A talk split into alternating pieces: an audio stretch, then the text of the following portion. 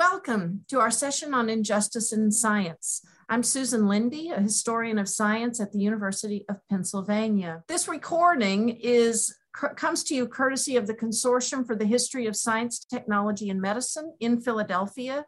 And this is an international consortium of institutions devoted to the study of the history of science.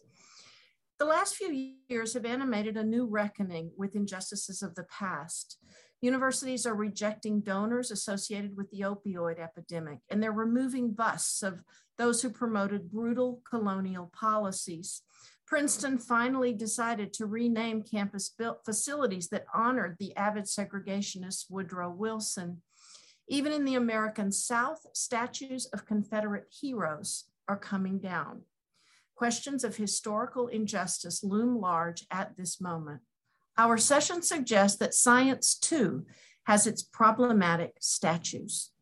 Today's discussion elaborates on a shorter and smaller session, Injustice in Science, for which all talks have been pre-recorded and they're available on the American Association for the Advancement of Science uh, meeting site. And there will be a live discussion of this uh, AAAS meeting session to take place virtually Sunday, February 20th from 12 to 1245. In this broader discussion, we explore the tangled lives of two 20th century physicists, Lise Meitner and Robert Millikan. Meitner was never fully recognized for her scientific contributions and unfairly denied a Nobel Prize. Her peer, Robert Millikan, did receive this honor, but his name has now been removed from buildings at Caltech because of his roles in supporting racist eugenics. In Meitner's case, restitution would involve an admission by the Royal Swedish Academy of Sciences that there was a deliberate effort by both the chemistry and the physics committees, and in the Academy more generally, to deny Meitner the prize. The Millikan case calls for reconsideration of the ideas and legacies of a scientist who enjoyed tremendous prestige and power during his own lifetime. So, who shall be our heroes in science and for what deeds? Institutions of science devoted to research based truths should acknowledge the uncomfortable facts that emerge from serious historical research. We here explore how historians, scientists, and archivists can play a more active role in shaping science today. We suggest it is time for science to have its own reckoning with history. Our first speaker today is Peter Collopy. He is University Archivist and Head of Archives and Special Collections at Caltech. He played a critical role in the Millikan case, and he has worked to use archives to engage with questions of justice and public understanding.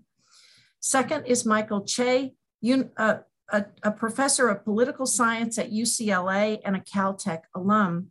In 2020, Chwe gathered 1,000 signatures of alum who demanded the removal of Millikan's name from Caltech buildings. Third is Ruth Lewin Sime, a chemist, now emerita, from the Department of Chemistry, Sacramento City College, and the author of a remarkable 1996 biography of Lise Meitner um, called subtitled A Life in Physics. Our fourth presenter is Robert Marc Friedman, historian of science and playwright at the University of Oslo. He's the author of The Politics of Excellence, A History of the Nobel Prize, and of the widely performed play Remembering Miss Meitner.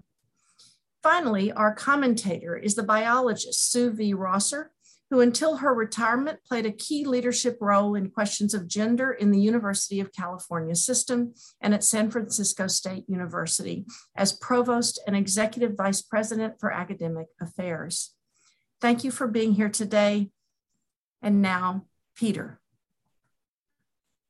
Thank you, Susan. Um, and uh, thank you to my co-panelists for joining this session. In November, Caltech renamed a building and other assets named after one of its most prominent faculty, American physicist Robert A. Millikan. Over the last year and a half, student and alumni advocacy at Caltech for removing names from the campus landscape has prompted new historical interest in Millikan and in Caltech's relationship through him and others to the Human Betterment Foundation, which advocated for involuntary eugenic sterilization. Today, I'm going to focus on how Millikan, as a powerful scientist and administrator, himself addressed questions of sex and gender in physics and eugenics. In the 1920s and 1930s, Robert A. Millikan was the most prominent scientist born in the United States. He received the Nobel Prize in 1923 for his determination of the charge of an electron and for research on the photoelectric effect, an effort to disprove Albert Einstein's corpuscular theory of light, which instead produced evidence supporting it. He was leading the California Institute of Technology to a central position in physics and American science. And his research on cosmic rays, a term he coined, had long made headlines, as has his blending of science and religion in describing them as birth cries of atoms continually being created. When Duke University hired the German refugee physicist Herta Sponer in 1936, Millikan wrote to the department chair questioning the decision. The university's president wrote back to ask for further advice, and Millikan argued against hiring women in physics. At least 95% of the ablest minds that are now going into physics are men, he wrote, and they needed men for mentors. There were, Millikan conceded, exceptional women physicists, and indeed, he wrote, Fraulein Meitner of Berlin and Madame Curie of Paris are in the front rank of the world's recognized physicists. But since no other living women had achieved as much as Meitner, he suggested, no other was qualified to be a professor at Duke. As Margaret Rossiter writes, rather than opening the doors, these two examples justified continued exclusion. For, to Millikan at least, their achievement now marked the minimum acceptable level. During Millikan's leadership, his own Caltech did not hire women as faculty or admit them as students. The institution would first admit a woman graduate student in 1953 after Millikan left the presidency, hire a woman as a professor in 1969, and admit women as undergraduates in 1970. Millikan also associated his own race with greater achievement in science and industry. That race was, he wrote, Nordic, Anglo-Saxon, and Aryan ethnicities with which Millikan associated ideals of progress, responsibility, and individual initiative. Conversely, in a 1924 book, Millikan associated Asia with static civilizations of irrational and suffering people. Later, in a 1946 letter to Life publisher Henry Luce regarding British rule in India, Millikan argued for the necessity of colonialism. Only a few Anglo-Saxon and European countries, he wrote, were capable of constitutional representative government, but the rest of the world must be handled by something that approaches dictatorship. In a 1951 letter to his wife Greta, Millikan expressed similar concern about self-government by Mississippi's Black majority, an unthinkable disaster in view of the sort of people they now are, he wrote. In 1938, Millikan became a trustee of an organization which, in the name of scientific progress and small government, advocated for denying both men and women reproductive autonomy. This was the Human Betterment Foundation. In 1909, California had become the third state to pass a bill authorizing superintendents of asylums and prisons to sterilize patients and inmates without their consent. Over the decades to come, the state sterilized increasing numbers of people, totaling over 20,000 by the 1960s, a third of the national total legislators and administrators increasingly articulated their motivations for sterilization in terms of eugenics, selective breeding to improve the fitness of the human population. Among eugenic sterilization's enthusiastic supporters were Pasadena lawyer and rancher Ezra Gosney and biologist Paul Popenoe, local to Caltech. In the late 1920s, the two men visited state institutions, obtained copies of their medical records, and began statistical analysis to measure and demonstrate the individual and social benefits of sterilization, which they believed existed. They also incorporated the Human Betterment Foundation, recruited a board of trustees which shared members with Caltech's, and began publishing and distributing books and pamphlets advocating for the expansion of what they called eugenic sterilization of the hereditary defective. In the early 1930s, the foundation mailed pamphlets advocating sterilization to Nazi administrators and influenced Germany's 1933 eugenic sterilization law. In their 1938 pamphlet, Human Sterilization Today, the foundation presented sterilization as a solution to the economic problem that, quote, births among families habitually living on public charity are often 50% higher than births among self-supporting families. In a draft of the pamphlet, they expressed an additional racial motivation. Native whites in California, they wrote, produce only 69% enough children to take the place of those who die. Enacting this anxiety about the demise of the white race, the state of California disproportionately sterilized Mexican and Mexican American people. State institutions also disproportionately sterilized women. By joining the foundation's board of trustees that same year, his name is last on the list here, Millikan lent the organization his scientific reputation and formally took responsibility for its work. May I congratulate you and the trustees of the Human Betterment Foundation, he wrote in one letter to Gosney, on the generous gift you are making to a great cause. In his insightful biography, The Rise of Robert Millikan, Robert Kargon writes that Millikan saw himself as a progressive conservative, and that his approach to research also embodied this duality, as he strived to contribute both to the new physics, with its emphasis on theorizing the subatomic, and to the distinctly American, pragmatic, measurement-oriented physics of his mentor, A.A. Michelson. Millikan's choice of the measurement of E, the charge of an electron, as a research program reflects his decision to serve two masters, writes Kargon, while his unsuccessful attempt to falsify Einstein's theory of the photoelectric effect, which Millikan described as unthinkable, bold, and reckless, was undertaken to restrain the excesses of modernity. In his own writing, Millikan argued against the popular rhetoric of revolutionary discoveries. The growth of science, he wrote, is in general by a progress by a process of accretion, almost never by revolution.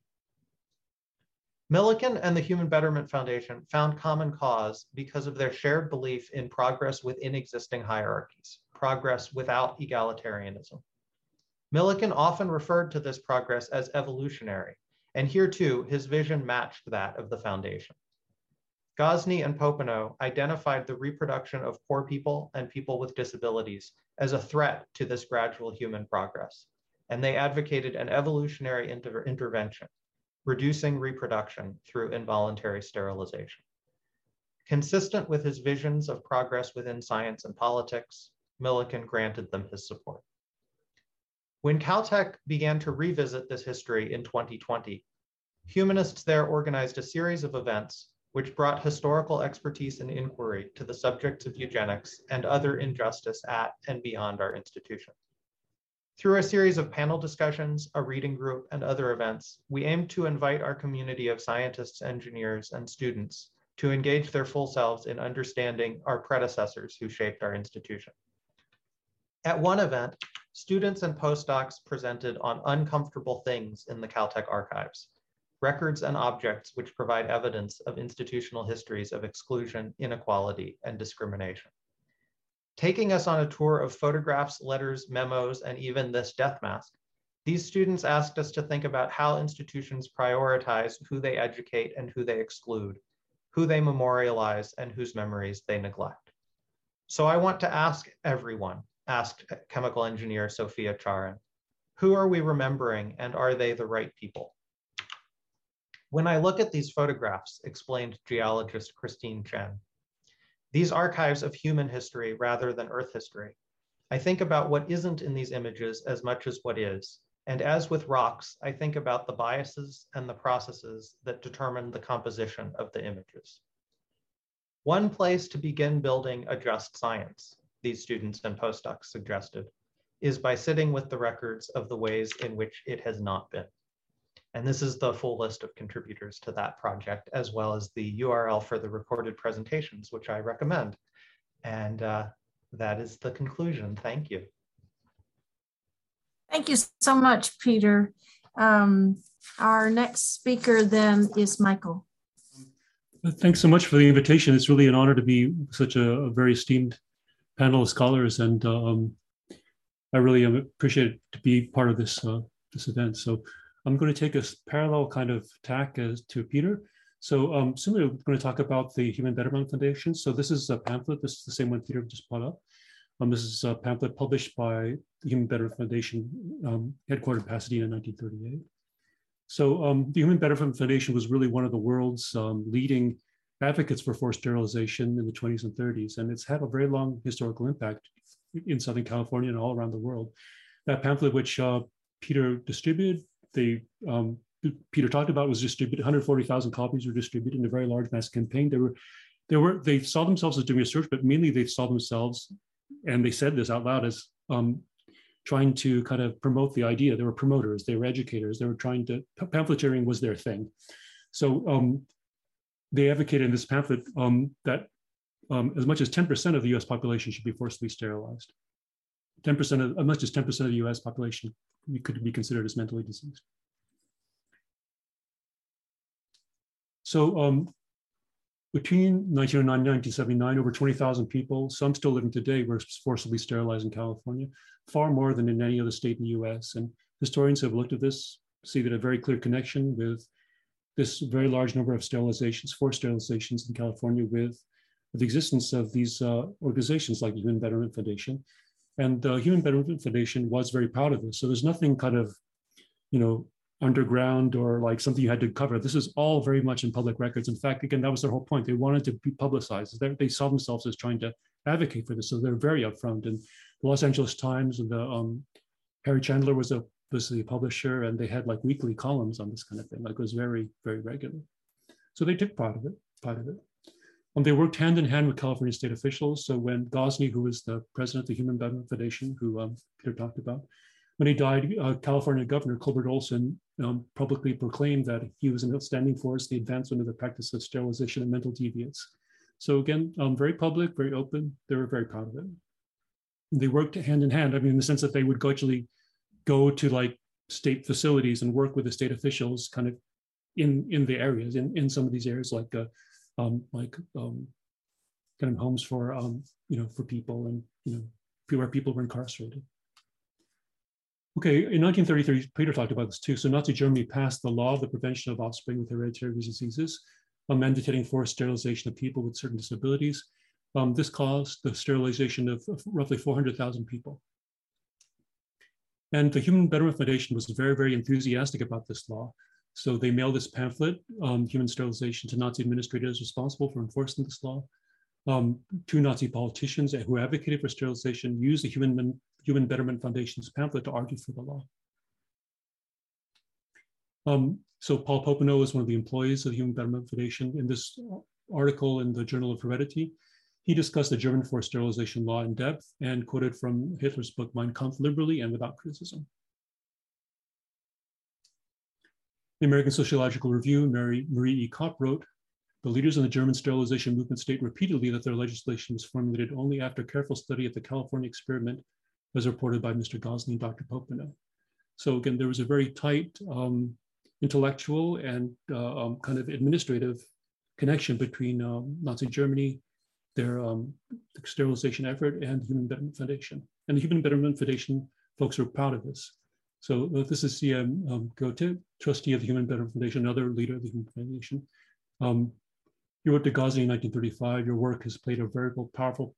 Your work has played a powerful part in shaping the opinions of the group of intellectuals who are behind Hitler in this epic-making program. Everywhere I sense that their opinions have been tremendously stimulated by American thought, and particularly by the work of the Human Betterment Foundation. I want you, my dear friend, to carry this thought with you for the rest of your life, that you have really jolted into, into action a great government of 60 million people. So Human Betterment Foundation people were very proud of what they were doing and very proud and open about their association with Nazi Germany. So in 1943, the Los Angeles Times reported that the assets, which comprised of land and uh, some cash, but mainly land, I guess, was um, $171,000 in 1942 dollars, which is roughly equivalent to $3 million today. The assets of the Human Betterment Foundation were being transferred to Caltech.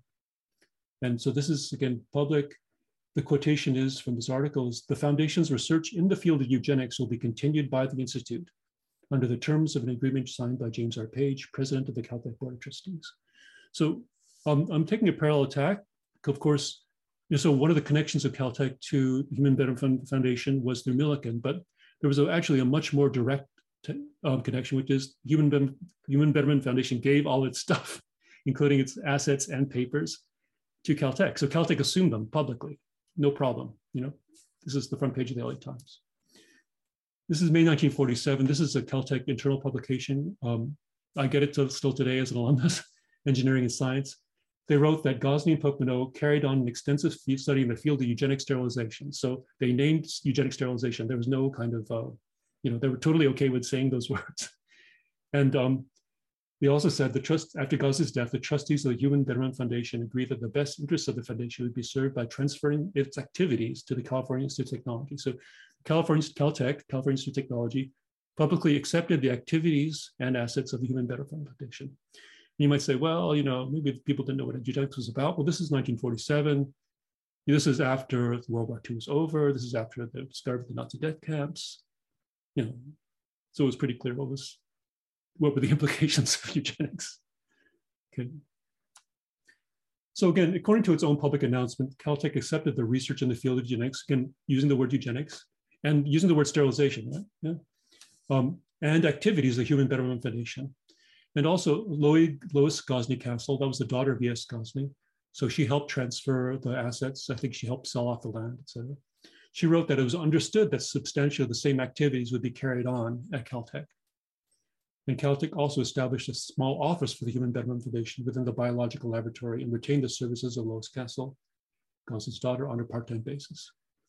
Um, and Caltech houses the Human Betterment Foundation papers today. So um, Caltech assumed the assets, assumed the activities, including specifically saying sterilization and eugenics, and um, housed, paid an employee, and housed the uh, Human Betterment Foundation's work, housed an employee. They're on the campus.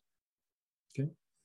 So if you can think of like how one organization can assume the activities of another, it's hard to believe it could be any closer, right? So what happened since 1947? So in all this has been known. So like when I was doing some searches for this, like this was all talked about in the LA Times in 1996 or something. This has been, there's nothing secret about this.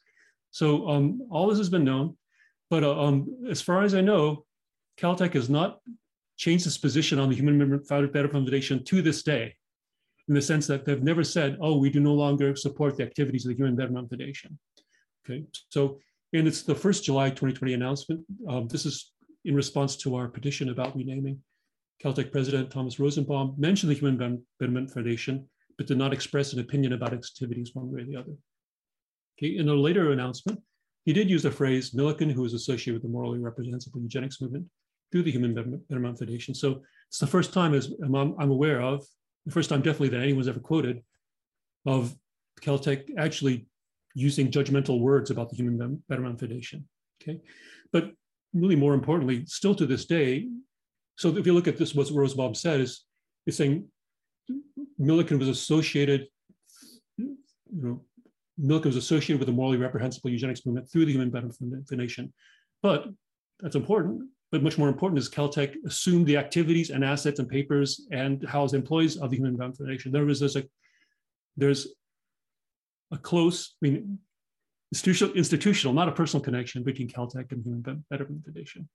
In other words, Caltech has the ability to transfer the assets of the Human Betterment Foundation and apologize for the asset for what the Human Betterment Foundation did because it assumed activities, assumed responsibility for what it did. And again, Caltech has never publicly addressed this. This is uh, Sybil Garcia Coel. She's a woman who signed our petition. I'm a writer and Pasadena resident who signed your petition. My husband is a physicist at JPL as well. I'm Puerto Rican and eugenics was used extensively there. It is just for some more context to tell you how important this is to me and many others. And so what she's referring to is between 1930 and 1970, roughly one third of Puerto Rican women were sterilized. So again, this, um, this pattern of forced sterilization, this kind of proselytization for it had very, very large consequences. This is a, um, a, picture of Maria Hurtado. This is a, a still from the um, documentary No Mas Bebes. Um, for example, again, this is another kind of implication. 1975, 10 Mexican American women successfully sued Los Angeles County Hospital for sterilizing without their consent. Okay, so three women were interviewed for this film. So all I'm saying is that the uh, implications of forced sterilization are still very much with us. Anyway, so like, like I said before, the Human Betterment Foundation's assets still exist. Um, they're still being used to pay for a postdoc at Caltech. They're, the activities of the Human Betterment Foundation were publicly accepted by Caltech, and Caltech has never publicly changed its position. Caltech is the direct institutional successor of the Human Betterment Foundation and can apologize and pay reparations to the thousands, possibly hundreds of thousands of people that were forcibly sterilized actions that I proudly took responsibility and credit for.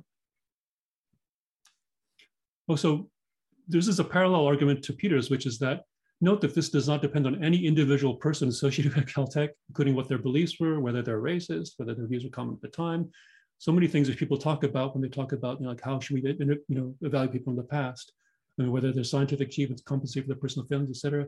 This is not an argument about people. This is an argument about institutions. And then there, the, the record is 100% clear. Um, again, the fact that Caltech is the institutional successor of the Human Betterment Foundation is a crucial issue. Again, how, however, our discourse is focused almost exclusively on individuals and not institutions. And so I guess I'll spend the rest of my little presentation talking why I think this may be. So um, like Peter talked about, the Human Betterment Foundation trustees included uh, Millikan and other folks um, whose names have also been removed from campus. Um, so when I started, the, started when I helped start this petition, it was me and other folks. We had like a lot of signatories, um, but look, in some sense, right from the beginning, we made the mistake. In some sense, I consider it a mistake, which is says remove Millikan's name from Caltech, which has made it about Millikan from the start. And again, why is it, you know, even so, even critical people thought this was about Millikan and kind of didn't see the institutional connection. I guess I was not aware of it. It's easier to Google Millikan than Google like this institutional relationship, you know, and uh, um, so, you know, I kind of fell into this thing, you know, it's about Millikan. Only later did I realize that, you know, it's actually a very tight institutional connection. In that sense, it's like different from, from as far as I know, USC. So USC um, removed the uh, name of von KleinSmid, who was also uh, one of the trustees of the Human Foundation for a similar reason, but USC does not own the assets of the Human Foundation. Okay, so why is this course all about Millikan?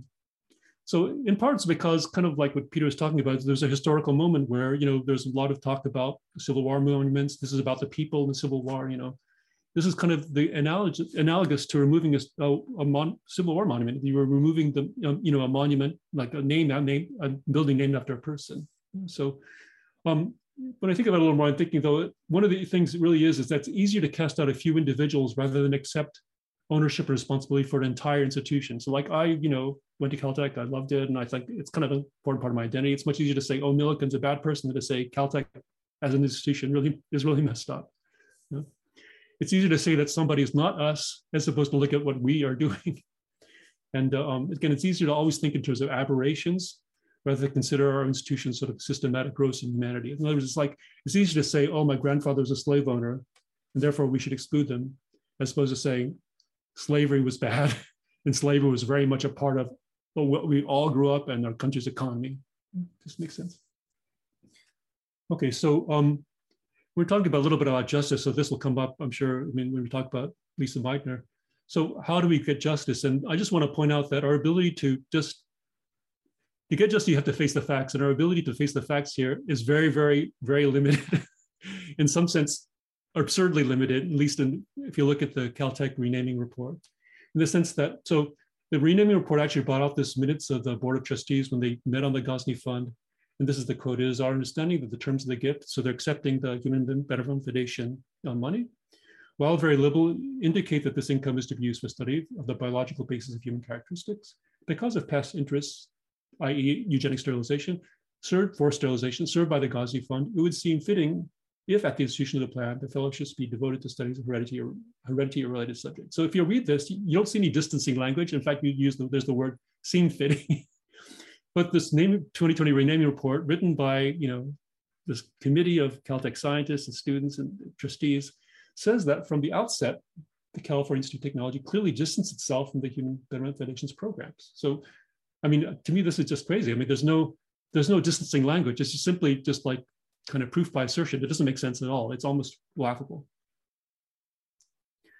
Um, in the 2020 renaming report, they wrote, it has been alleged that Millikan led the HBF. He did not, nor did he shape its policies. Rather, Millikan, who had long been famous in the United States bottom of scientific endeavors, lent his prestige and by extension Caltech's to the HBF when he joined the HBF's board of trustees while chair of Caltech's executive council. Again, of course, Millikan did add his prestige, but that's not the core issue. The core issue is that Caltech is the institutional successor of the Human Betterment Foundation, publicly accepted activities, and has not disavowed them.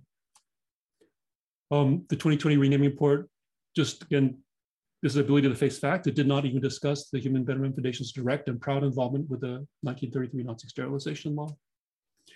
It didn't mention that Sarah Sam, the only African American student in the renaming committee, resigned from it. So that was not even, you know, a, a real pro, process, an issue its own process. Didn't even um, talk about that at all.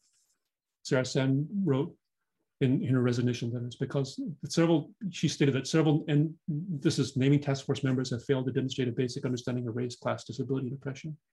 Because of the unwillingness to condemn irrefutable evidence of overt racism, I have lost faith that this committee will be able to complete its charges in a responsible way. So again, we would think that this is a very large challenge to the legitimacy of the uh, um, the naming task force, this committee, but the committee did not address it at all. So you can even people who are fairly um, sympathetic, like this is a, um, article by um, Nidhi in Nature. So um, the title is Caltech confronted its racist past, which of course that's not untrue. And we, you know, for the first time in many, you know, many years, this became a subject of conversation, a subject of discussion. And, you know, we talked about all these things which happened. But, um, you, you know, it's, you think about it though, it's a, if you use the term confronting the racist past, sorry, confronting its racist past, it was a very, very limited way of confronting it. The single most relevant aspect was ignored, i.e., the fact that Caltech accepted the activities of the Foundation, accepted the money, accepted the papers, accepted the mission. Okay, using the words eugenics sterilization. And so, so realizing my mistake by that time, I said that. So we were taking pictures for this uh, um, article, and I first suggested, oh, let's take the picture near where the bust of Millikan used to be. I mean, I thought that would be kind of cool because we're going to show that Millikan's not there anymore. Then I realized, well, it's actually really not about Millikan. We should really focus it in on the institutional connection. So instead, I suggested let's do it in the lab where the Human Betterment Foundation was actually um, housed. Okay, that was in Kerckhoff Laboratories. So that was my kind of attempt to try to bring it back to what I thought was important. And I you know, it is important. So let's compare Caltech's response to other organizations. Sorry. So like uh, um, Peter talked about, this is the uh, um, petition by the uh, Black scientists and engineers at Caltech. So notice that they are looking at renaming buildings, but most of their focus is on actual material support, like more fellowships, more uh, mentoring, and you know, they had it right. I mean, in some sense, the renaming is, is important, but it's only, you know, it's really part of like transferring resources. That's really what the issue is. This is um, a group of people, the neighborhood and Unitarian Universalist Church in Pasadena. So this is a church, a small community church in Pasadena. Millikan co-founded it. And um, in, around the same time, 2020, they held a Truth and Reconciliation Project.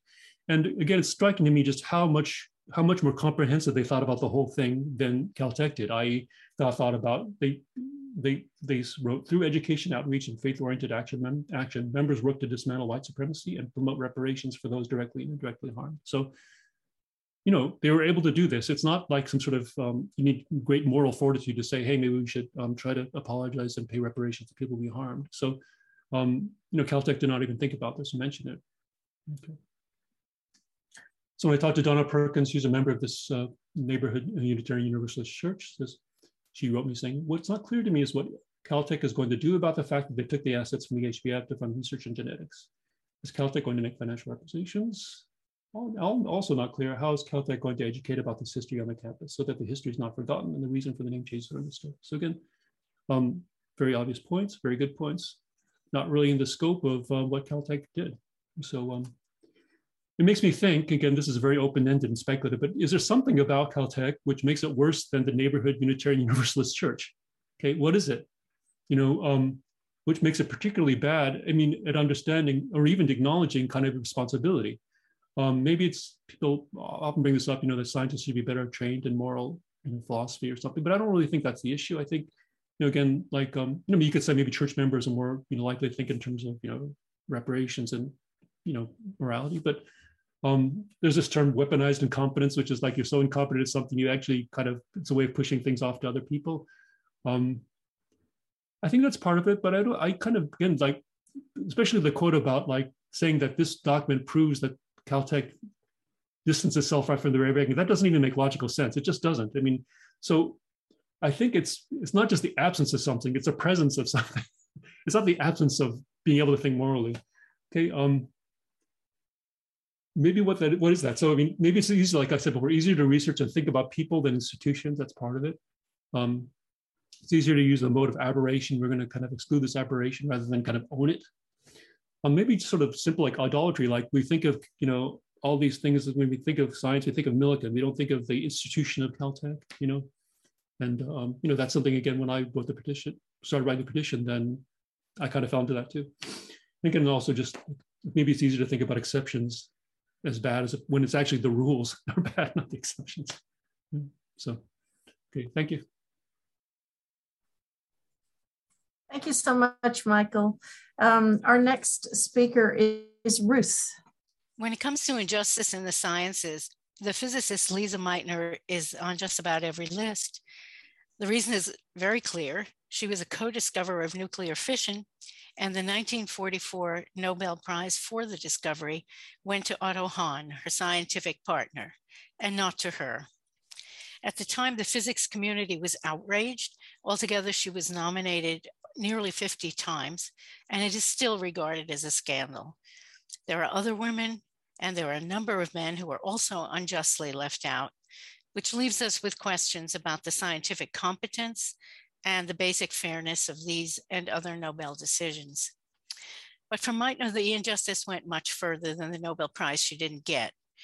For a time, Meitner was an exception, a rarity, a woman scientist who succeeded in a thoroughly male domain. She was really good, and she was fortunate, supported by teachers and powerful mentors. She was fortunate at the start to find a scientific partner in Otto Hahn, a chemist her age, who wanted to work with a physicist. So she had a laboratory where she could prove herself, which led to a brilliant career in Berlin and international recognition at the highest levels for her pioneering work in nuclear physics. And that was mostly in the 1920s. But after 1933, what mattered was that she was Jewish, that her background was Jewish. She escaped from Nazi Germany in July 1938, and she took a position in Stockholm. Five months later, in December 1938, nuclear fission was discovered in her former laboratory in the institute that she shared with Otto Hahn in Berlin. The discovery was the end result of a four year long investigation into the reactions that take place when uranium is bombarded with neutrons. Scientists everywhere at the time believed that the reactions produce transuranic elements, that is, elements beyond uranium. Meitner initiated the project in Berlin in 1934, and she recruited Hahn and his assistant Fritz Strassmann to work with her. Their research was interdisciplinary. It involved physics and chemistry at every stage. After her escape from Germany, Meitner kept on working with her Berlin team. She corresponded constantly with Hahn, and in November 1938, they met in Copenhagen, where she strongly objected on physical grounds to his and Strassmann's most recent findings. And this prompted the chemists to do new experiments that they had not planned to do before. And that led directly, a few weeks later, to the discovery that barium is formed when uranium is, is bombarded by neutrons. It was the, the barium was the first indication that a nucleus, a large nucleus, had split. But Hahn did not understand it. He asked Meitner for, I'm quoting, a fantastic explanation. He said it was, quote, still in a way work by the three of us. She immediately responded, she said a major breakup is not impossible, and that gave Hahn the confidence to publish this very shortly. Within days, Meitner, together with her nephew Otto Robert Frisch, who was also a physicist, excuse me, also a physicist and a refugee, for, they formulated the first theoretical explanation of the, of the fission process, and they calculated the immense amount of energy that's released. Physicists greeted nuclear fission as a sensational discovery, and they saw Meitner and Frisch's theoretical work as an essential discovery in its own right. But Meitner's name was missing from the barium publication. It was politically impossible for Hahn and Strassmann to include her, a Jew in exile, as a co author. This would provide a reason or an excuse for the Nobel establishment to deny her a prize. Meitner was in Stockholm. She had a position in the Institute of Manne Siegbahn, who was Sweden's most influential physicist she assumed that she'd be welcome and useful. Siegbahn, however, was hostile from the start, and Meitner was now rendered a complete outsider. She was a foreigner who didn't speak the language very well, a Jewish refugee, a woman. She had no she had no status. She did not have a laboratory or the funding she needed to work as before. Siegbahn and two of his associates dominated the five member Nobel Physics Committee. Meitner didn't have a chance. Her Swedish friends were sure that she would have been awarded a Nobel Prize if she had emigrated anywhere else. The Nobel story is ugly, but the person who most thoroughly exploited Meitner's exclusion from the barium publication was Otto Hahn himself. They had been the closest of colleagues and friends for over 30 years. He detested the Nazis and the racial persecution. He knew that her forced immigration was unjust, but that made him politically vulnerable. And Strassmann would always regard Meitner as a co discoverer of fission, but Hahn began to claim that the discovery had nothing to do with physics. He wrote, Strassmann and I absolutely never touched on physics. We only did chemical separations over and over again. He actually wrote this to Meitner in February 1939. Hahn constructed his chemistry narrative to separate himself from Meitner, and he actively promoted it for the rest of his life. His narrative influenced the Nobel decisions and nearly succeeded in erasing Meitner from the history of, the, of 20th century physics. In post war Germany, Hahn was an iconic figure. He was a great scientist, the Nobel laureate, the decent German who was never a Nazi. He deliberately projected his image onto all of German science. It was undiminished in excellence, untouched by Nazism or the war. He was hugely admired by the scientific community and beyond. There's a mountain of bio, biographical material. He wrote two autobiographies. His name is on schools, streets, bridges, more, and still to this day, people remember him and know who he is. Hahn never changed his narrative to include Meitner. In fact, he amplified it. He began to say that physics had impeded the discovery, that fission could only be discovered after she left Berlin. Including Meitner would have, excuse me, including Meitner would have spoiled the myth of science as untainted by Nazism, and it would have exposed his own dishonesty and betrayal. It was still to his advantage to keep her out. Meitner's marginalization was reinforced and made plausible by prevailing gender assumptions. Women scientists could not be independent or important or scientists at all. In Germany, she was almost always referred to as Hahn's assistant, another gender stereotype, even by physicists who had been her former colleagues and knew it was not true. It begs the question could a male scientist of Meitner's prominence have been so thoroughly, so carelessly obscured? The Hahn narrative dominated the public domain. It was enshrined, for example, in the Deutsches Museum in Munich. Here's the work table of Otto Hahn. Strassmann's name was somewhere in the back, not very visible, and Meitner's name was completely missing. But just look at it. it anyone can see that it's a display of physical apparatus. This indeed was Meitner's apparatus in her lab that, that uh, she uh, put together and constructed. Another example is Hahn and Meitner's former institute, where they worked together for 25 years. It was destroyed during the war, during the war, and it was rebuilt as part of the Free University in Berlin. It was named, of course, the Otto Hahn Building. There are plaques that say that Hahn and Strassmann discovered fission here, Meitner not mentioned at all. And yet, Meitner never dis completely disappeared from view. She had been too well known before her exile. Her work with Frisch was a matter of record, the outrage about the Nobel scandal did not go away. Later, Strassmann eventually spoke out, and Meitner, as we know, kept her correspondence with Hahn, with Hahn, which is the source for much of what we know about the fission discovery. In 1982, physicists in Darmstadt synthesized element 109, a super heavy element. They named it meitnerium explicitly, as they wrote, to render justice to a victim of German racism and to credit in fairness a scientific life and work. It makes it, nothing could be could make Meitner more visible wherever there's a periodic table anywhere in the world. In 1990, after years of protests, the Deutsches Museum revised this Fission display. They took out the work table sign, and the text now includes Meitner and Strassmann and Frisch more fairly. And in 2010, the, on, the Otto Hahn building was finally renamed. It was renamed as the Hahn Meitner building, and Meitner is cited as a co-discoverer of nuclear fission. But that leaves us with competing narratives. And that brings us to the question, is it possible to correct or displace a dishonest historical na narrative that was inscribed into the historical record, rewarded, amplified, accepted for years? What does it mean? What does it take to render justice? Thank you. Thank you, Ruth. Um, our fourth presenter is Robert. Thank you.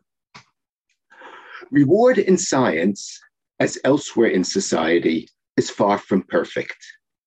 For her critical role in the discovery of nuclear fission, Lise Meitner never received a Nobel Prize. this omission was not the result of a misunderstanding. Meitner's candidacy was thwarted by bias and discrimination disciplinary politics, and careerist egotism. Ruth Sime already mentioned the antagonistic relationship between refugee Meitner and her Swedish host, committee strongman Manne Siegbahn. Yes, he opposed Meitner, but he was not alone. Both the Nobel committees for physics and for chemistry ignored and distorted facts in their efforts to deny a prize to Meitner. The Royal Swedish Academy of Sciences awards Nobel Prizes based on evaluations and recommendations submitted by its respective five member committees for physics and chemistry. Some committee members try to be dispassionate, others champion their own agendas. Winning a prize is never an automatic process. Neither number, frequency, nor other statistics related to nominations dictate results. A kaleidoscope of human agency is involved so that the golden Nobel medallions are quite often etched with human frailties. Nuclear fission rapidly entered the Nobel system. On the last day for submitting nominations for the 1939 prizes, January 31st, excuse me, a leading member of the chemistry committee, The Svedberg, proposed Otto Hahn, or possibly a division between Hahn and Meitner. Svedberg had long championed nuclear research as belonging to chemistry. He evaluated his own nomination.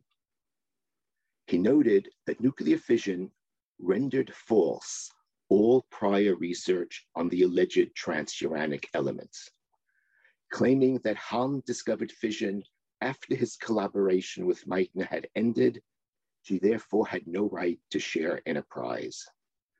Among a whole range of additional errors, which we can't get into right here, Svedberg attributed the theory of nuclear fission to Niels Bohr. He concluded that Hahn alone should be eventually uh, awarded the Nobel Prize. He again evaluated the two in 1941.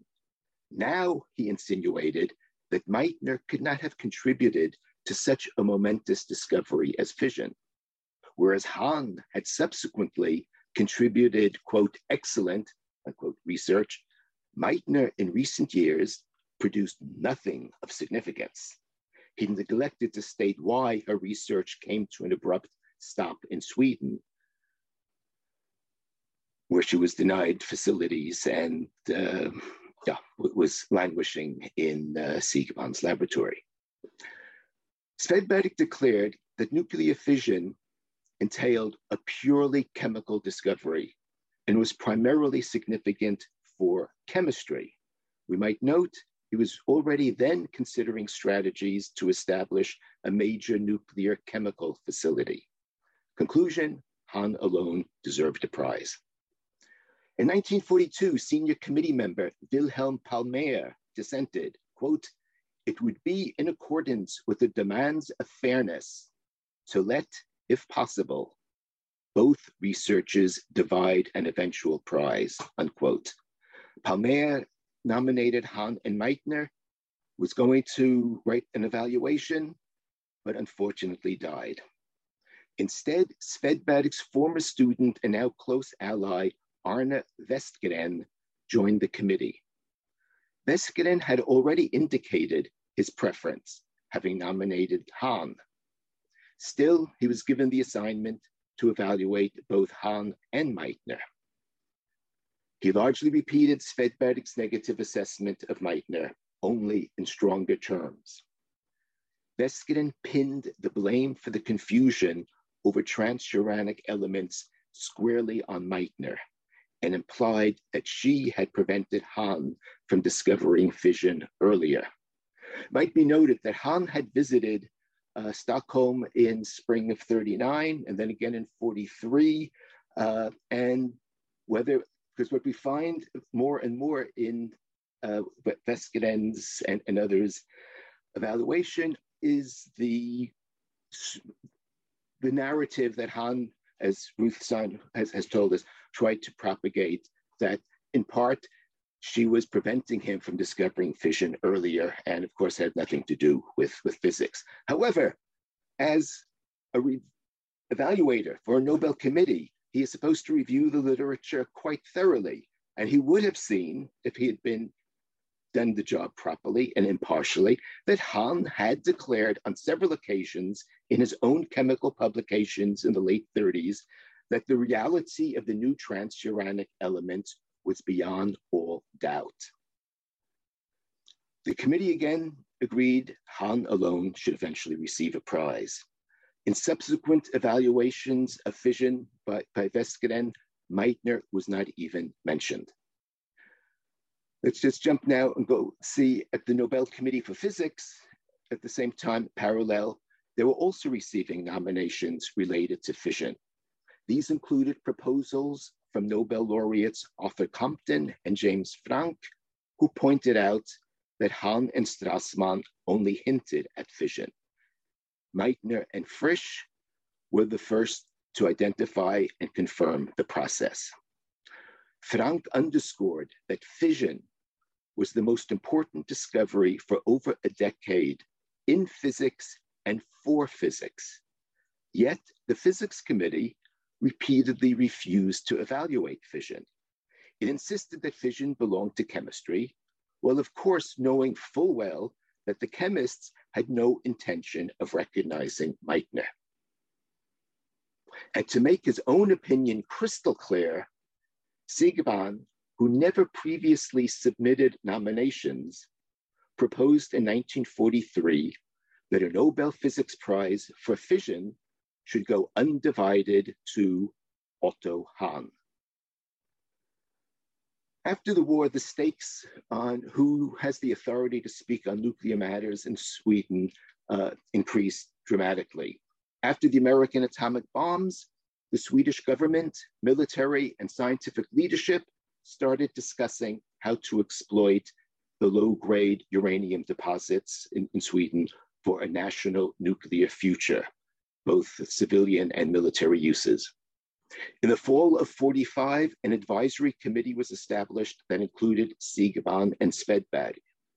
A golden age for nuclear research was dawning and lots of money was at stake. But Siegbahn's ambitious visions, including links with the military, faced obstacles. For one, he was not a nuclear physicist. For another, Meitner, who was more knowledgeable, and oppose, was on record for opposing military applications of the atom, was emerging as a media celebrity. Talented younger Swedish physicists who wished to break Siegbahn's nuclear monopoly regarded Meitner as an asset. One plan entailed a central role for Meitner in a new unit for nuclear physics at Stockholm University. But Erik Hulthén head of the physics department and member of the Nobel Committee, agreed with Siegbahn to quash this plan. Clearly, a Nobel Prize to Meitner would elevate her from a powerless, despairing and dependent refugee into an internationally leading authority in nuclear physics, even in Sweden. In 1945, however, the physicists again ignored fission. The chemists initially voted to award Hahn, but they understood that considerable research on fission had been kept secret during the war. They therefore changed their proposal and instead asked for a postponement so they can study the new literature. When the full academy met, a member of the medical section, Göran Liljestrand, led a rebellion. Hahn must receive his prize without delay. This would show new, that neutral Swedes can award a Nobel to whomever they choose, including a German, which would get the Americans quite annoyed. With a very slim majority, Hahn received the previously reserved 1944 prize. To overturn a unanimous committee proposal required support from several influential members of the Academy. Beyond this dubious political facade, other issues may well have prompted this action, including Siegbahns's expansive plans beginning to run into trouble. Also, many in the Academy wanted to promote Hahn as a leader of post-war German science. An undivided prize uh, would perhaps make him a lot more tolerable to the Allied uh, occupiers of, of Germany. But rather than bury Meitner's candidacy, the actions in 45 spurred prominent scientists to nominate her for the 1946 Physics Prize. Excuse me. These included former prize winners Niels Bohr, Compton, Franck, Max von Laue, and Max Planck. Bohr and others meticulously connected the dots to show that nuclear fission was the endpoint of Meitner's research program rather than the start of a new project by Hahn. They also revealed many of the details of the behind the scenes uh, actions uh, due to the political situation. Now the physics committee had to evaluate.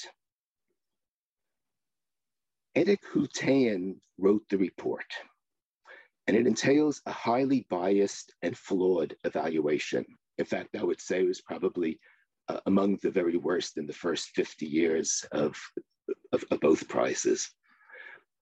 He insisted that Bohr had discovered the physical process of fission, even though Bohr himself wrote in his proposal that this honor belonged to Meitner. Hulthén depicted Meitner as being almost alone in believing in the existence of the false transuranic elements. This was particularly disingenuous.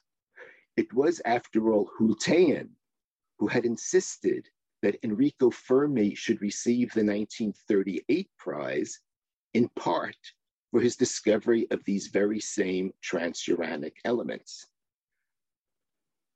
Hulthén evaluated solely on the published record, even though circumstances rendered that record defective. He ignored all of the details that Bohr and others had given on the communications, uh, the secret communications between Meitner and Hahn, and so forth. Hulthén found Meitner unworthy of a prize. The committee agreed. Uh, it might just be mentioned that that year it went to uh Percy Bridgman, who had been rejected numerous times earlier by the committee. He had no new scientific accomplishments, but uh, there's also the political desire of many to get closer to the Americans. Uh, the post-war prizes, the immediate post-war prizes, seemed very much to have uh, an agenda of who should be given authority and not be given authority, and, and that worked very much against Meitner, obviously. But when the full academy met to vote, internationally prominent theoretical physicist Oscar Klein pointed out factual errors, distortions, and omissions in the committee report, but to no avail. Meitner's fate as a researcher, as we've heard, was first crushed by Nazi hatred and then sealed by prejudice and self interest in Sweden. In recent years, with the spread of false facts and political distortions of history, it is important that institutions devoted to research-based truths, be these universities or academies, also respect historical research about science. The cultural heritage of science is much too valuable to be reduced to mere fodder for institutional branding and inflated hero worshiping. History of Science offers a, res- a resource for critical reflection and growth as well as for identifying past injustices and shameful practices. Thank you for your attention. Thank you, Robert. Our commentator, Sue. Thank you. And thank you to all of the panelists for the papers you have presented and all of the research you have done to highlight and explore injustice in science. The cases of Meitner and Millikan elucidate how systemic racism and sexism have historically influenced the structure of science at all stages and phases, from education through employment, salaries and funding, to awarding of prizes, including the discrimination evidenced in the selection process for the awarding of the Nobel Prize in Science, prizes in science. From Professor Simon Friedman's work, the effects of both gender and race, since at that time Jew was defined as a race in the countries where Meitner lived, became evident in all phases of Meitner's education and career. Because of her sex, growing up in Vienna, the subjects she could study were restricted to those deemed appropriate for women, and she was not initially allowed to pursue a university degree. Despite having obtained the second doctorate in physics awarded to a woman at the University of Vienna, she worked in Berlin without a salary for years and at first was not permitted in the institute laboratories, having to work in the wood shop in the basement and use the restroom at the restaurant down the street. Although her excellent research eventually led her to being the first woman full professor of physics in Germany, and a department head at the Kaiser Wilhelm Institute of Chemistry, the anti Jewish Nuremberg laws forced her to lose her positions and flee Nazi Germany, despite her conversion to Christianity several years earlier. In Sweden, as described, she struggled for funding laboratory equipment and space, and continued to face discrimination, particularly at the hands of Manne Siegbahn, on both a daily basis and ultimately in his preventing her from receiving the Nobel Prize. Despite her having received nominations for both the prize in chemistry 19 times and in physics 29 times over many years. The presentations by Drs. Collopy and Chwe reveal how during the same time period, Robert Millikan experienced the positive benefits that accrued to his race and gender at all phases of his education, funding, position, and career, including receiving the Nobel Prize in 1923. Their work underscores how he used his position as president of Caltech and as a Nobel laureate to support racism and ableism through serving on the board of the Human Betterment Foundation that sent papers on eugenics to the Nazi administration that influenced Germany's 1933 eugenic sterilization laws. Millikan also enabled sexism by questioning the decision of the department chair to hire physicist Herta Sponer, and argued against hiring women in American university physics departments in a letter to the Duke president. He ensured that Caltech remain its male only student and faculty body during his watch, while seeming to support coeducation at other institutions. During the discussion, I'd be interested in hearing from Ruth about the reception of her work and her efforts to bring about change in the widely accepted narratives about Hahn and nuclear fission, and from Robert about the reception of his work, and especially to the play Remembering Miss Meitner, based on his and Ruth's research. It would also be good to learn from Peter and Michael about the reception of their work and activism surrounding um, activism surrounding Millikan encountered, both from Caltech alums and the broader scientific community. Before we begin discussion, however, I would like to take a couple of moments to explore how these same issues of sexism and racism permeate the structure of science today, with physics serving as a particular exemplar.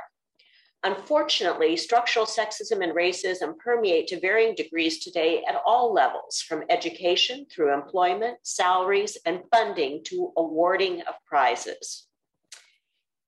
Although in the US, women currently earn the majority of undergraduate degrees, including almost half of those awarded in STEM, as well as about 45% of the masters and 41% of the doctorates in STEM, the percentage of women varies tremendously by discipline.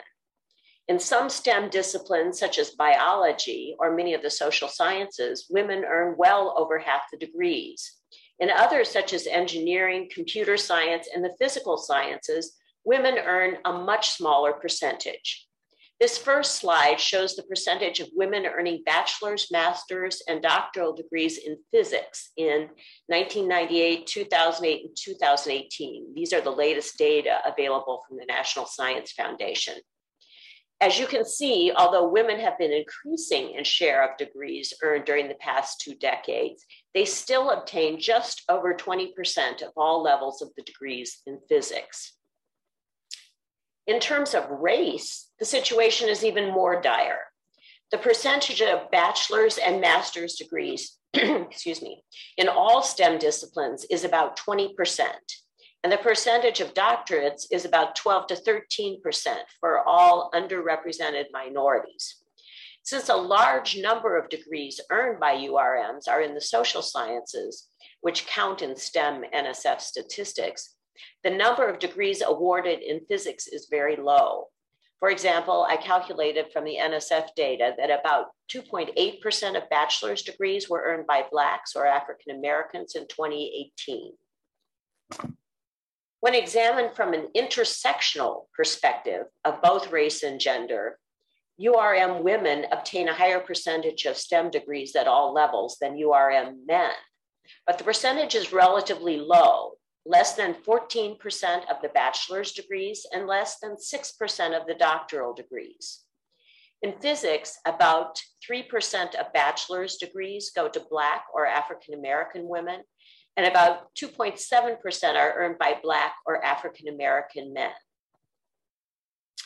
Although unemployment is relatively low among all STEM degree holders, both women and underrepresented minorities experience discrimination in terms of level of position, career advancement, and salaries. You'll note that women physical or earth scientists earn about 60,000 degrees, what $60,000, while men earn closer to $80,000. Substantial research has demonstrated also that women are nominated less frequently and are less likely to receive prizes and awards for their work in STEM. Often, when women do receive STEM awards from professional societies, the awards are for teaching or mentoring rather than research. Men receive the bulk of the prestigious awards and prizes for research, including the Nobel Prize. In 2021, no women received Nobel Prizes in science, although the Nobel Peace Prize did go to a woman, Maria Ressa. This dearth of women awardees resulted in an outcry, particularly because it had been hoped that the situation of awarding Nobel Prizes was improving, since in 2020, much had been made of the fact that two women, Emmanuelle Charpentier and Jennifer Doudna, shared the Nobel in medicine or physiology the first time that any Nobel had ever been shared by two women, although many times two or three men had shared the award. As this slide shows, until 2020, only 23 women had ever received a science Nobel, while 631 men had received the award. The situation also had been improving in physics. Both in 2018 and in 2020, a woman received a Nobel Prize in physics. This signaled a distinct improvement since only four Nobel Prizes in physics had ever gone to women Marie Curie in 1903, Maria Goeppert Mayer in 1963, Donna Strickland in 2018, and Andrea Ghez in 2020. The lack of women awardees in 2021 led to recurring critiques of the process, including publication of the gender composition of the Nobel Selection Committee, which is heavily male dominated, as you can see from this slide. Critiques have also been raised with regard to race, as no Blacks have ever received a science Nobel, although several Asians have been recipients in more recent years. In response to the critiques, Göran Hansson, the head of the Nobel Committee, made the following statement. We have decided we will not have quotas for gender or ethnicity, he said, adding that the decision was in line with the spirit of Alfred Nobel's last will. In the end, we will give the prize to those who are found the most worthy, those who have made the most important contributions. In the publicity and interviews that followed, he went on to discuss the factors in education, position, and research funding that resulted in few women receiving the prize. Commentators at the time also raised issues of implicit bias and discrimination as other factors. This raises inevitable questions surrounding structural racism, sexism, and ableism in science and where we go from here. The editor of the journal Science, Holden Thorp, in his January 7th, 2022 editorial, Looking Ahead, Looking Back, notes how in 2021, the journal Science devoted time to discussion of Darwin's harmful views of race and gender in recognition of the 150th anniversary of the publication of Descent of Man. Also devoted space to the role of AAAS in promoting eugenics and experiments using developmentally, developmentally disabled children conducted by Harvard Medical School Massachusetts General Hospital, and Boston University School of Medicine on the physiological effects of nuclear fallout. Thorp concludes that, and I quote, science is not afraid to point out its role in supporting malicious science.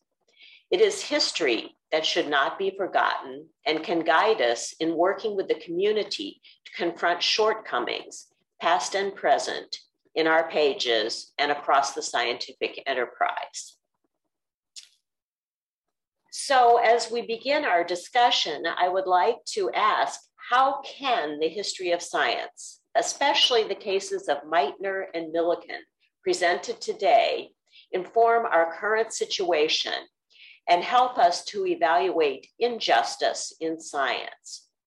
Or, as Professor Sime asked, is it possible to correct, displace a dishonest historical narrative that was inscribed into the record rewarded, amplified, accepted for years. What does it take to render justice? Thank you so much, Sue.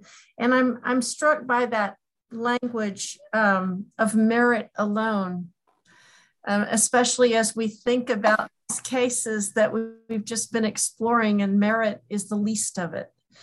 Um, it's not what's happening in these cases. So the invocation of neutrality and purity and autonomy and independence and universalism and all the things that in some ways are so appealing about science uh, are the very, it's almost the underbelly of those things that we admire and look up to. So with that, I guess I'll ask, does anyone want to respond to Sue's um, uh, comments? Any any of those questions that she raises so nicely. I think uh, she asked both the, both Michael and Peter about the responses to the discussion of Millikan, and both Ruth and Robert about the really incredible responses to the treatment of Meitner.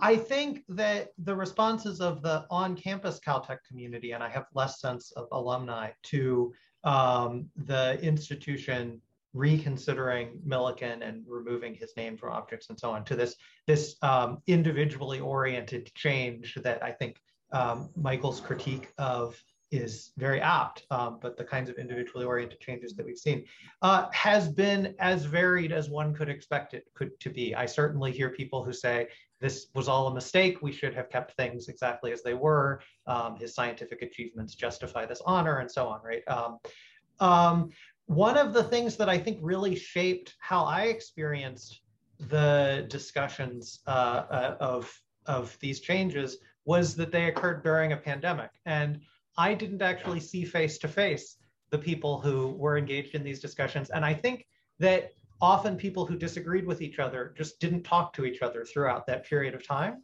And so I think there was actually, um, a, in, in some ways, a less robust discourse than there would have been if people had run into each other walking across campus. Um, that said, I think that the same phenomenon of the pandemic made it possible to hold online events that brought people who had some common interest together in numbers that were much greater than we tend to see at events on a campus where people focus on spending their time in their labs. Um, and so um, I think that there was a much more uh, active discourse among subsets of the community that might have had some underlying agreement or some underlying interest in a particular mode of analyzing the historical issues. Um, I just don't think that we had a, a single conversation that brought any everyone in, partly partly because of um, administrative priorities and that that kind of participatory process wasn't what our administration tried to do, um, but also I think partly because people weren't bumping into each other in the way that we do when we live together on a campus uh, in normal times. So it was, I think it was a very peculiar process in many ways. Michael, could you um, comment oh. on your experience in terms of reactions to the work you did? In some ways, you occupy a different professional role um, and also as an alum, a different position. I mean, I guess um, what I would say in response to what Peter was saying, I agree with about the pandemic and stuff. I mean, um, you know, it definitely was an interesting time. And, you know, I, I remember, you know, um, there was all the talk about, you know, um, removing Confederate monuments and stuff. I'm thinking, you know, this did bring up, a, this is very common in social change. If you study like social, you know, uh, um, uprise of social movements, it's very common that a certain kind of event will then trigger a whole set of conversations about something which had never been talked about before, or, or not never, but I mean, but, and so it was the first time, you know, so I was, you know, in some sort of online discussion and talking, somebody said, oh, you know, it was actually Pomona College. The person went to Pomona College, you know, and, you know, there's a name, there's a building named after Millikan and Pomona, and Millikan was a, you know, racist eugenicist. And I thought, whoa, I'd never heard of this before. So that's when I started looking at it. So it was clearly about that moment, you know.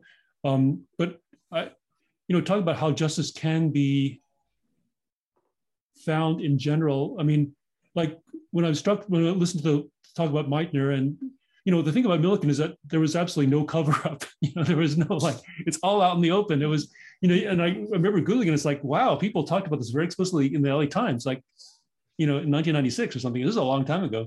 You know, I'm thinking like, why didn't some Caltech faculty member say, hey, I read this New York Times thing about Millikan and maybe we should, you know, get, you know, distance ourselves something, you know, and uh, um, I guess my explanations in my mind have to do with, you know, again, kind of like maybe some, there's something about like what um, you know Susan mentioned, which is about uh, um, you know the underbelly of. I mean, it's both a good and a bad thing. This idea of commitment to universality, kind of disembodied people that you know we kind of like we, we think the best science is ones which people's lives do not intrude, that kind of thing. So therefore, it makes us kind of really willfully ignorant of uh, um, you know prejudices of uh, um, human kind of evil, essentially human biases, and so maybe that's something about again, like if we're asking why Caltech, even to this day, is much worse than the neighborhood Unitarian Universalist Church at dealing with this. So um, another thing which is obvious is I think is just that you know there are a lot more non-white people in the United States now. You know, so for institutions, you know, they have to worry about you know back when I was in Caltech in '81, you know, it was more like you know white liberalism was like, oh, let's try to make you know people of color feel okay. You know, we have to be fair. But now it's really a matter of institutional survival for most you know universities. You know, I keep on telling people like in among people under 18 in the United States, 50% of people are color. And in California, the people under 18, 75% of people of color. So like, if you want in your, your institution to exist, you better have, you know, students, you know, so, you know, and of course, like thing about women, you know, more and more women are, you know, it's becoming more and more, you know, there's there's just a lot more powerful. There's a lot more women presence, level. and uh, um, you know, so it's I think now it's seen as kind of more of an existential kind of actual threat to the future of the institution in a way which wasn't before. So maybe that's it. And but in terms of like, um, I feel like the discourse about all of this stuff is still very nascent. It's still very like, you know, it's kind of like when you, people thought about sexual harassment back in the 70s or 80s. First of all, there was no, sometimes at the beginning, there weren't even words for it. It was like, you know, and now we have at least kind of laws and kind of like a procedure, even still extremely, you know, uh, um, you know, not really well thought out and extremely not, but at least there's a little bit of a discourse. I feel like this whole thing about, you know, how we find justice for these cases in science is still very, um, we're still developing in some sense. I'm hoping that like like this panel, this kind of thing you know, will help you know develop that. And um, you know, so I guess it just it's striking to me though how long it has taken. I guess you know, like in Meitner's case too, like how this has taken how long. You know, like you know, why is that? I think that's you know we should talk about that. I think Ruth, you had a comment about that, and relating to what Michael Chwe is saying. Uh, you know, this issue about merit. There was some suggestion in the other side of that is that uh, somehow women or people of color are not meritorious, that there would be, as the head of the Nobel Committee said, a quota that would be filled, not that their work was meritorious. And perhaps you could comment on that in terms of the reception of your work. And also, I'd like to hear Robert on this. the perceptions of my work have been sort of dual. Uh, I'm focusing on Germany because that's where the perception of Lise Meitner during Otto Hahn's time was the lowest. She actually had uh, was much better recognized in the United States and elsewhere. But Germany was the place um, because of Otto Hahn and, and, the admiration for him that she was least recognized. And since then, since my work and the work of others, there has been a great deal of recognition actually for Lise Meitner. Even during her lifetime, she was granted awards. Subsequently, I've mentioned a few of the things, but there are quite a few others where she has been recognized. But what is kind of interesting is that this recognition has never been at the expense of Otto Hahn or of any real examination of hmm. what happened during that time. In fact, it's almost a substitute for it. I don't not, hmm. nece- not necessarily intentional, but that's how it has worked out. Lise Meitner has been built up and recognized as an important scientist, someone who was uh, persecuted and forced to emigrate, and the Germans are, have done a great deal of memory work, and they have have made an attempt to um, uh, uh, to uh, have restitution for some of these things, but that restitution does not extend to actually examining what happened hmm. if it affects a very important individual like Otto Hahn. And in this case, Otto Hahn is, was an iconic figure. There's an element of idolatry similar to um, uh, Millikan or other great scientists that they can do no wrong because they are scientists, because they are truth seekers and it, it, it creates an aura about them in the larger in the, in the scientific community and the wider public that they are extraordinarily morally special as well as scientifically special. And that i think has not been touched yet.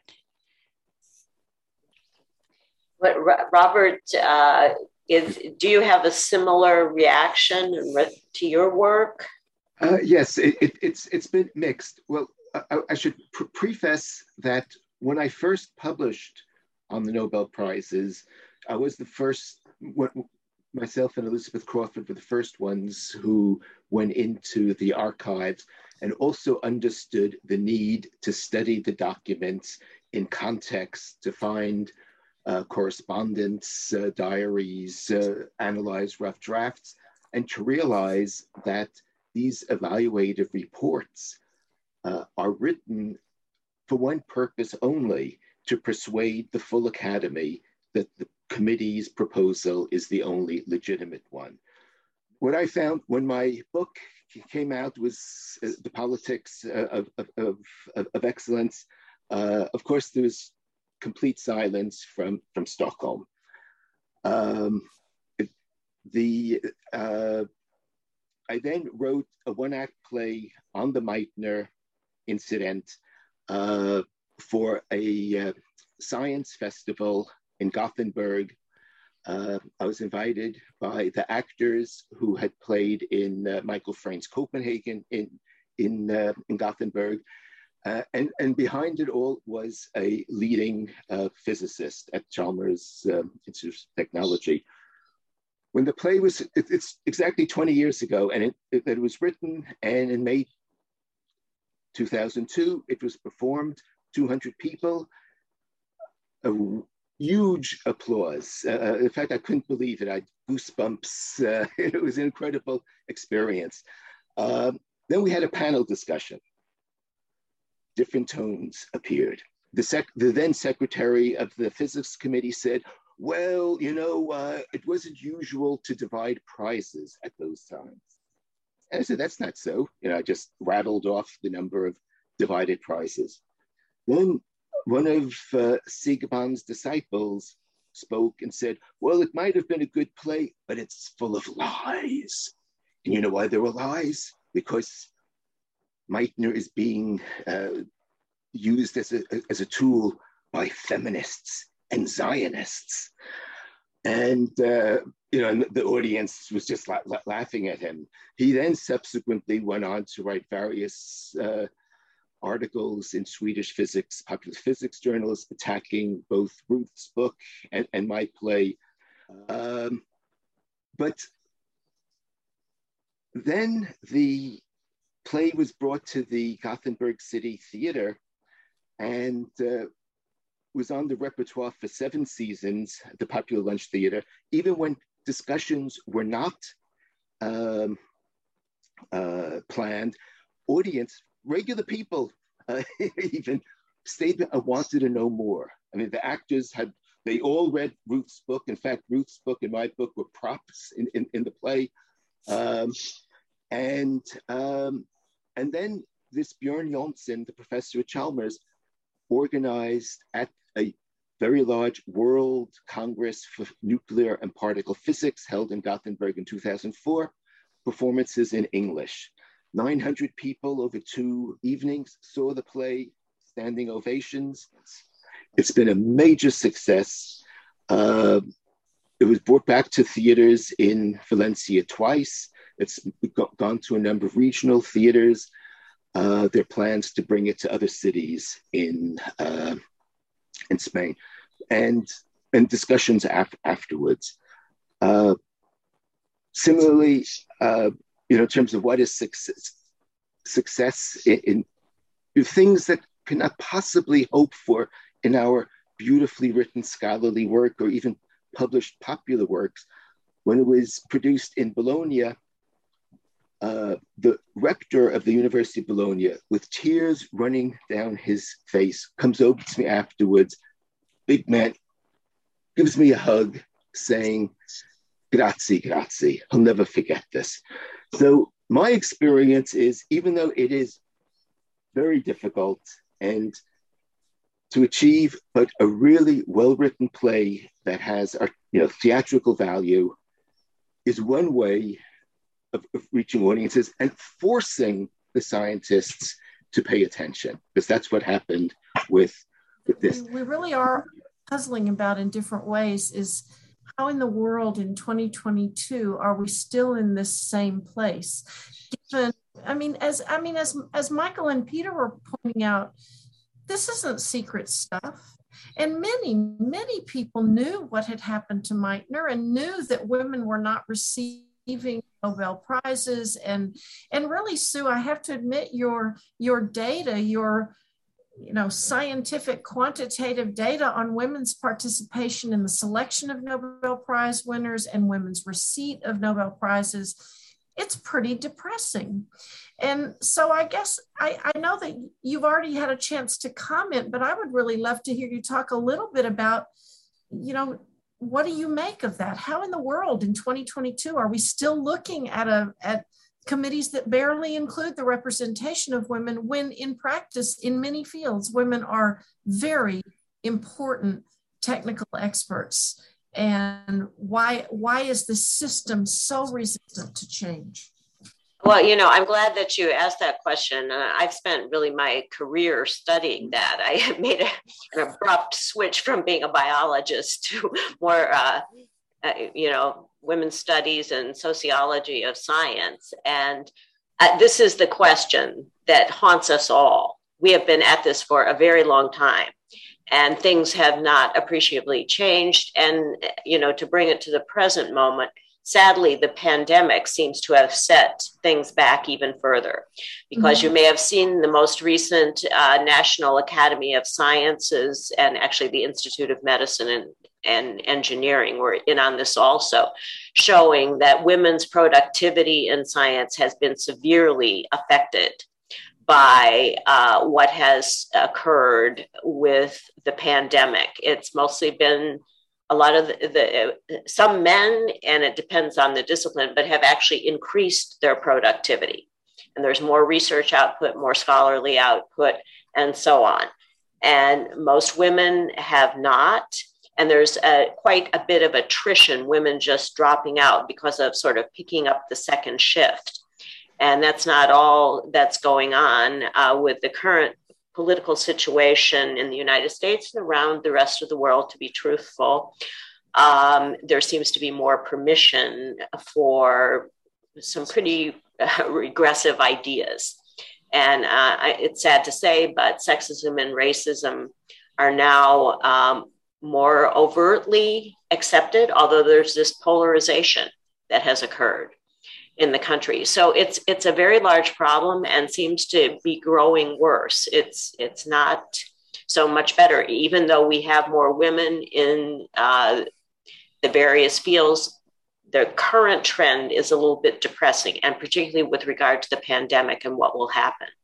And going hand in hand with this is the, uh, in my opinion, uh, public view of higher education and you know how that is now not being seen perhaps as necessary not being seen you know it's sort of an opinion or something rather than dealing with as you all have suggested uh, some truth some facts. We have to keep putting that out there as something to be important. So it's a very serious issue this panel uh, addresses in my opinion. You know how do we get justice in science and the role that history of science which is very important to bring to all of this.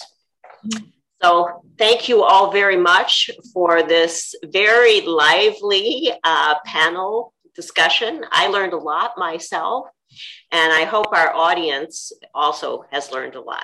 Thank you